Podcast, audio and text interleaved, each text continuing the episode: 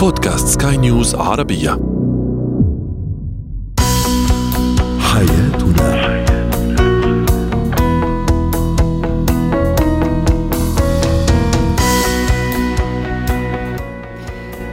الكرام. أهلا بكم معنا إلى برنامج حياتنا برنامجكم اليومي الذي يعنى بشؤون الأسرة وباقي الشؤون الحياتية الأخرى والذي يمكنكم الاستماع إليه عبر منصة سكاي نيوز ارابيا دوت كوم slash بودكاست وباقي منصات البودكاست الأخرى. معي أنا أمال شاب. نتحدث اليوم عن أهمية النكتة بين الزوجين وأيضا خطورة قسوة الأباء على الأبناء وأيضا سنتحدث عن تنمية مهارة الفراسة والاستفادة أيضا منها في حياتنا اليومية. هو وهي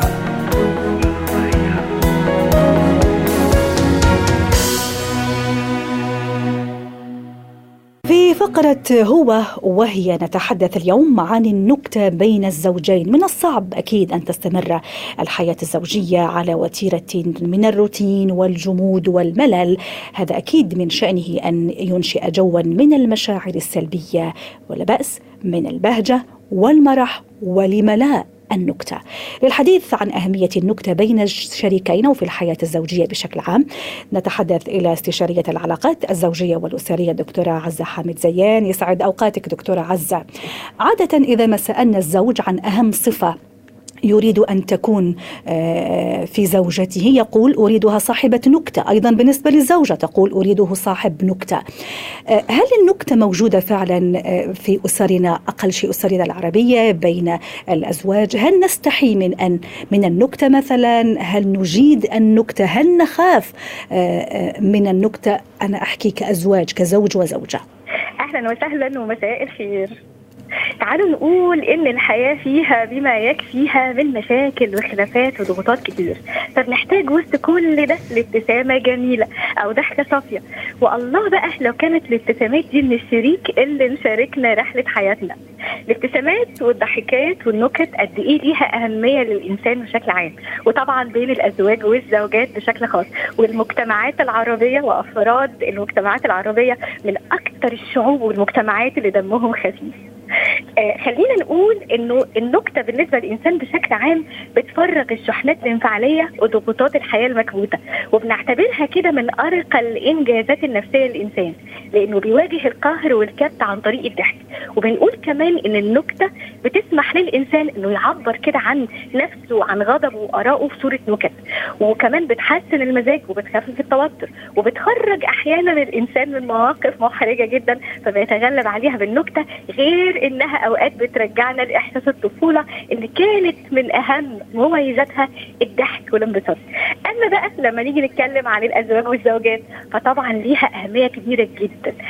بنقول إن الضحك والنكتة والابتسامات بتطول عمر الجوازات فبتخلي كده الحياة أحلى بينهم وبتمرر الخلافات بشكل أفضل. الأزواج والزوجات كمان اللي دمهم خفيف جذابين لبعض.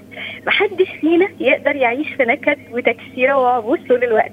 الإنسان دايما بيروح كده للشخص المرح اللي وشه بيضحك وصوته بيضحك وبيهزر وبنعتبر ده من حسن العشرة بين الزوجين.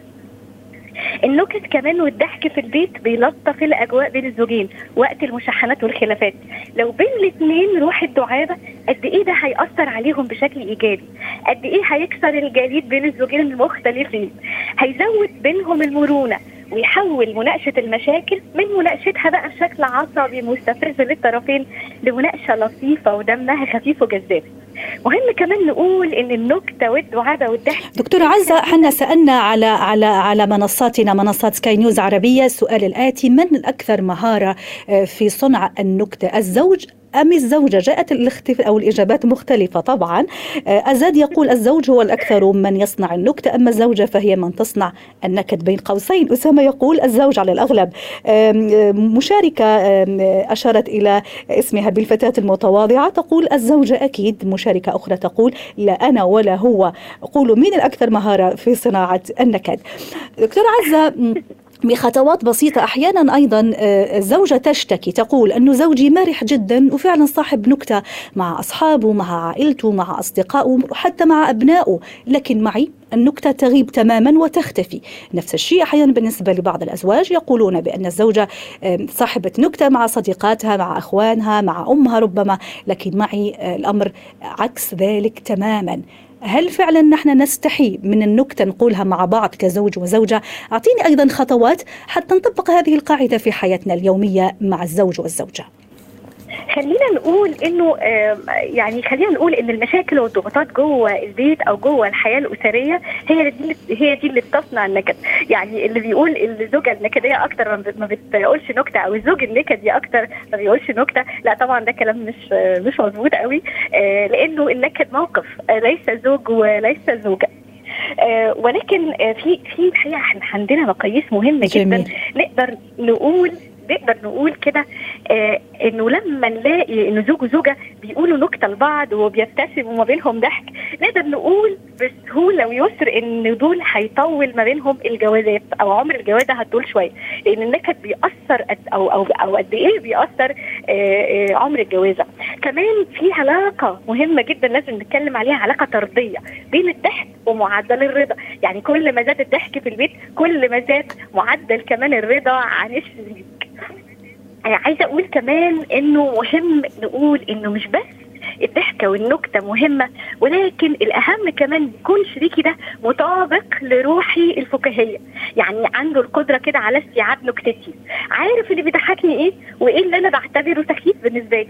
لأنه خلي بالك لو إحنا إحنا الاثنين مش متطابقين أو مش فاهمين طريقة ضحك بعض ونكت بعض آه هنفقد أهم وسائل التواصل اللطيف جوه البيت. آه في حاجات ما أقدرش افوتها وإحنا بنتكلم عن النكتة. آه عايزة أقول كمان انه عزيزي الزوج بقى عزيزتي الزوجة الكثير من الضحك بيقلل الضحك. يعني يعني حتى ضبط الأمور في الضحك أمر واجب ولازم. والضحك كمان له أصول جوه البيت. يعني ما اضحكش وشريكي مهموم أو عنده مشكلة حقيقية مثلا. لأنه هيفسر ده إن شريكي مش مراعي لمشاعري أو ما عندوش إحساس بالمسؤولية أو شمتان فيا مثلا. ما اضحكش في أمور حساسة جدا ومهمة. ما فيهاش مجال للضحك. لأنه هيعتبرني شخصية تافهة أو مش بقدر احجم المشكلة أو مستهترة. لو كان مزاج شريكي مختلف أو مكتئب أو حزين أو مش مستح مش مستحمل كلمة أصلا. فمش معقول طبعا أقول له نكتة. كمان لو رافض أسلوب هزاري أو ضحكي لأن إحنا زي ما قلنا لازم نكون متوافقين ومتفقين على اللي بيضحكني عشان ما يعتبرنيش بستفزه أو بضايقه مثلا. أخيرا لو عندنا وقت بس عايزة أقول كلمة سريعة. اتفضلي. عايزة أقول إنه المثل الشعبي والحكمة بيترجموا واقعنا المعاش بيقولوا آه اللي مراته مفرفشة بيروح البيت بالعشاء كمان بيقولوا الزوج الفرفوش رزق. فعزيز الزوج عزيزتي الزوجة كونوا أحد أسباب السعادة لبعض. وبشكركم جدا جدا ومساءكم ضحك وجمال وسعادة. شكرا لك دكتورة عزة حمد زيان استشارية العلاقات الزوجية والأسرية ضيفتنا من القاهرة.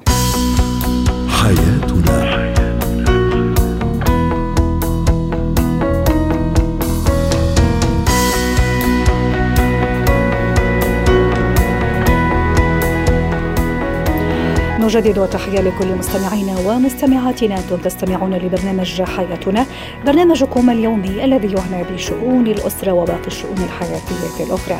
معي أنا أمال شاب.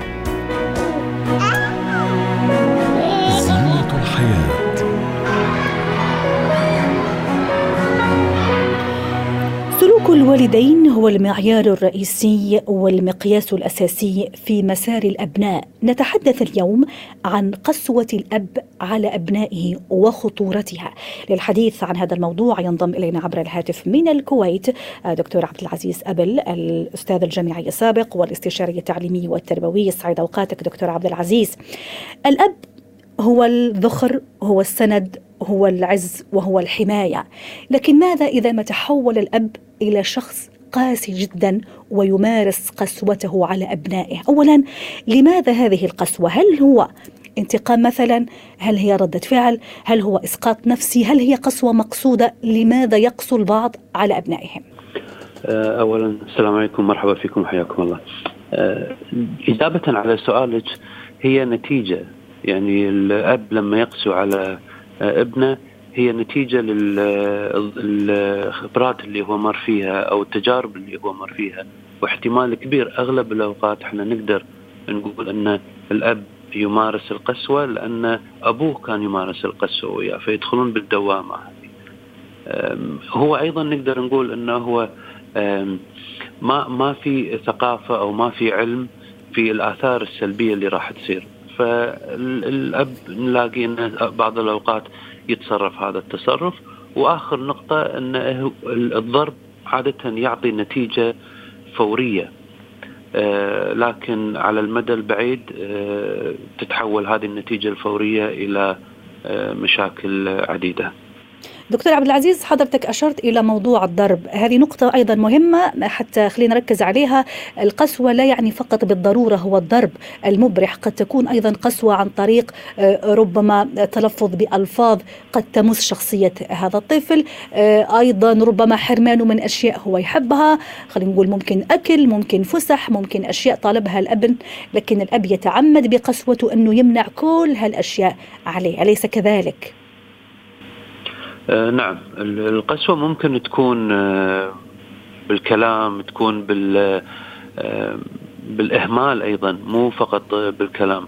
لكن أغلب الأوقات نلاقي أن الأب آه، يتجه إلى القسوة الجسدية اللي هي عن طريق الضرب. ونلاقي بعض الأوقات الأم تتجه إلى الجانب اللفظي. لكن موضوعنا إحنا حوارنا عن الأب آه، فنلاقي إن الأب يفقد السيطرة يفقد التحكم بنفسه فيلجأ إلى الأساليب اللي هو كان آه، يمر فيها أو اللي كانوا يمارسونها آه، ضده ويمارسها الحين مع أبنائه. طب دكتور عبد العزيز هل هو يشعر إنه حتى لما يخلص آه، تخلص هذه الثورة وثورة الغضب ربما ضرب أو تلفظ بألفاظ مهينة هل يشعر في قرارة نفسه إنه فعلا بين قوسين زودها شوي إنه قاسي لكن في نفس الوقت مش قادر إنه يتراجع عن هذا السلوك؟ أعطيني يعني شوية خلفية نفسية لما الأب يمارس هذه القسوة وبعدين نروح على خطورة هذه الممارسة. في في ردة فعلين اثنين. في وحدة إن عقب ما يمارس القسوة هذه يشعر بتأنيب الضمير آه ونلاقيه ممكن يروح ويدلع الابن يشتري له أشياء يوديه أماكن ويسوي أي كان بس عشان آه يداوي نفسه الأب من اللوم هذا اللي هو قاعد يمر فيه أو تأنيب الضمير. آه الشغلة هذه خطرة جدا على عواطف الطفل. لأن الأب ينتقل من العصبية والممكن الضرب أو الإصراخ ينتقل إلى الدلع فيصير في عدم توازن في عاطفة الطفل. آه، الجانب الآخر أنه ممكن أو الجانب الثاني أنه ممكن الأب عقب ما يمارس الضغوطات هذه أو الضرب أو أيا كان صراخ مثلا آه، أنه يحس أنه هو آه، قاعد يسوي الشيء الصحيح. يسوي الشيء ليش يحس بهالشيء؟ لأنه مارسه هذا الشيء وياه.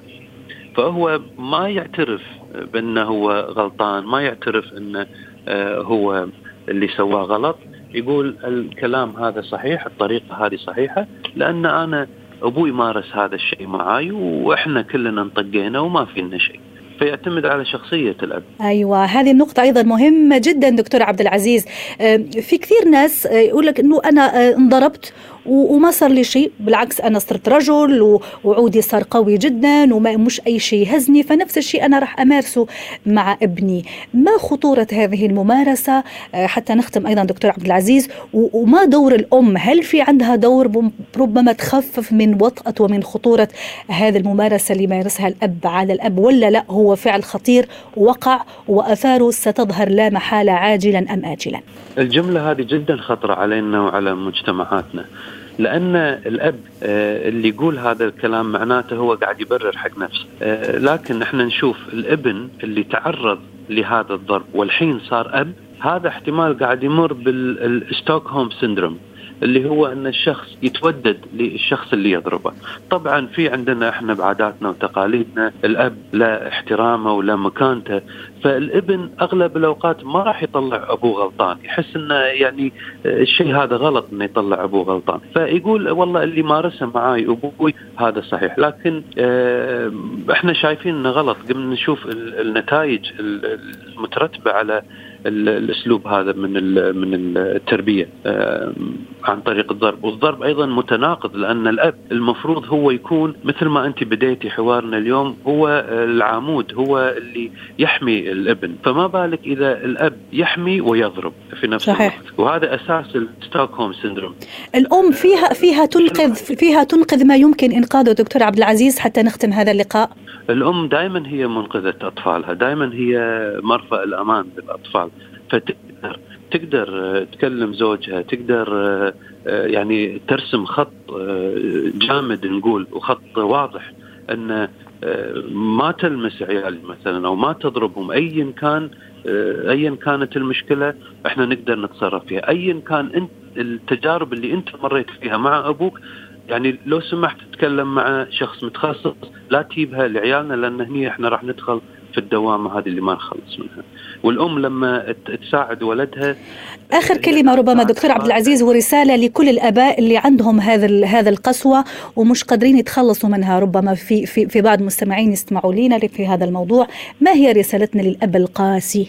الأب القاسي يعني الله الله يهديه إن شاء الله. بس أنا أبي هو يقعد بينه وبين نفسه ويتذكر لما كان طفل. هل هو كان يمر بهذه القسوة مع أبوه؟ راح نلقى يمكن 90% منهم يقولون نعم أنا كنت أمر بهذه القسوة.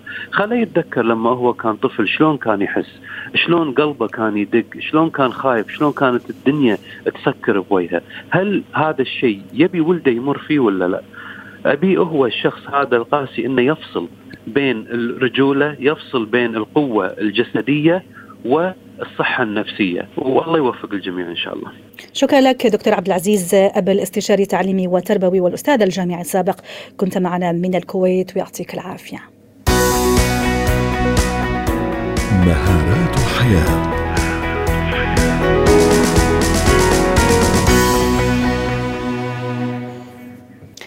في مهارات الحياة نتحدث اليوم عن الفراسة التي عرفت عند شعوب عدة قديما منهم العرب الذين كانوا يتفاخرون بها فكان الخبير بالفراسة منهم يستطيع أن يعرف من ملامح الشخص خصوصا من وجهه أن يعرف مثلا أصل هذا الشخص ومن أي قبيلة ينتمي بل يأخذ أيضا انطباعا عن شخصيته ككرمه أو بخله أيضا عن شجاعته أو جبنه وإن كان مشهورا أيضا. نتحدث اليوم عن الفراسة عن هذه المهارة في الحقيقة هي علم كيف نطورها وكيف نستفيد أيضا منها في حياتنا اليومية. نسعد باستضافة مدربة الحياة ليلاس مكي. سعد مساكي ليلاس. أولا ما الفرق بين الفراسة ولغة الجسد؟ أهلا مساء الخير. آه هلا آه بس بدي أحكي هيك عن الموضوع. أول شيء بما يتعلق بالفراسة هي آه خلينا بس هيك نقول إنه نحن هي الميزة إحنا كأشخاص آه كلياتنا بنمتلك آه خاصيات الفراسه آه نحن بنقدر إنه مثلا بال بالمرحلة الأولى أنه نشكل انطباعات أولية عن الآخرين بالثواني الأولى من لقائنا معهم آه ممكن من خلال مثلا الوجه أو بعض التصرفات ممكن نكون انطباعات وهي الانطباعات فيها تأثر بقراراتنا بالمستقبل. آه هي نحن كأشخاص عاديين أما في الأشخاص اللي بتتمتع بفراسه عالية حيكون في عندها نسبة كبيرة من الذكاء أو الدهاء وحيكون في حتكون قادرة على معرفة حقيقة أمر ما من خلال الشكل أو المظهر. آه من خلال مثلا النظر في ملامح الوجه تبع الشخص يلي مقابلنا آه لأنه الأشخاص اللي عندهم فراسه بيكون في عندهم تدقيق عالي على الحركات أو على طريقة الكلام أو على حركات الوجه. آه فبيكون في عندهم قدرة عالية بتحليل الشخص الشخصيات من أجل هذا أنا سألت ليلاس هل في فرق بين الفراسة ولغة الجسد؟ آه ما هي الفراسة؟ آه هي نوع من يعني نحن الشخص يلي بيكون عنده فراسة يلي بيعتمد عليها هي لغة الجسد. يعني أنا بدي كشخص مثلا عندي فراسة كيف ححلل الأشخاص اللي مقابلي؟ من خلال لغة الجسد طبعا أو ال body language عرفتي؟ ال body language طبعا هي رح تخليني إني أنا أقدر كون فكرة عن هذا الشخص. أقدر أعرف مثلا آه، شو بيقصد بكلام ما أو شو بيقصد آه، بأي شيء حكاه أو بأي تصرف تصرفه. فهن طبعا مترابطين جدا. طيب ليلاس ليلاس آه، إحنا اتفقنا إنه الفراسة هي معرفة الداخل أو باطن الشخص من خلال شكله الخارجي. طيب لو حابين مثلا نعرف إذا كان هذا الشخص مثلا بخيل. ما هي ما هو المعيار الذي أعتمد عليه في علم الفراسة؟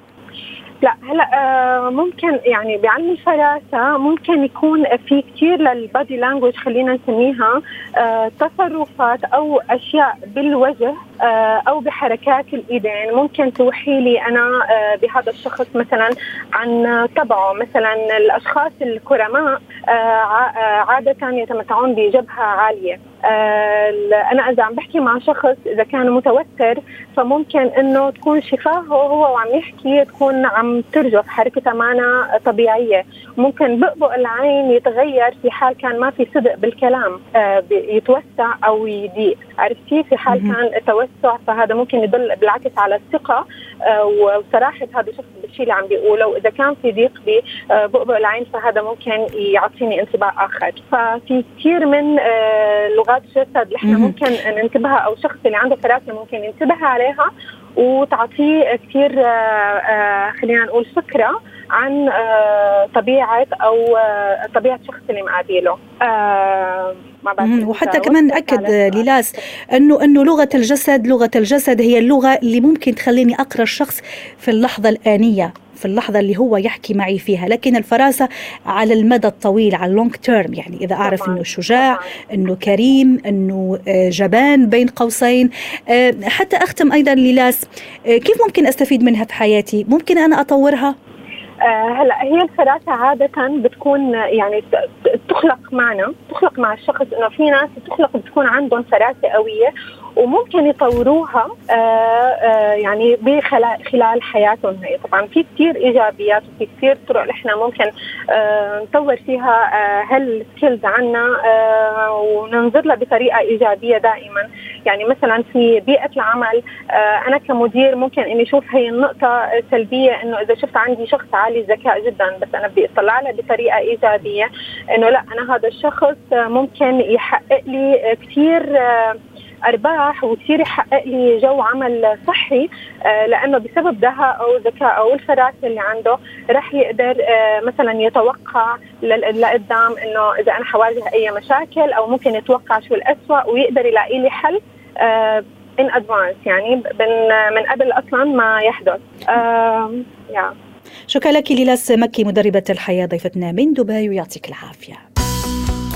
حياتنا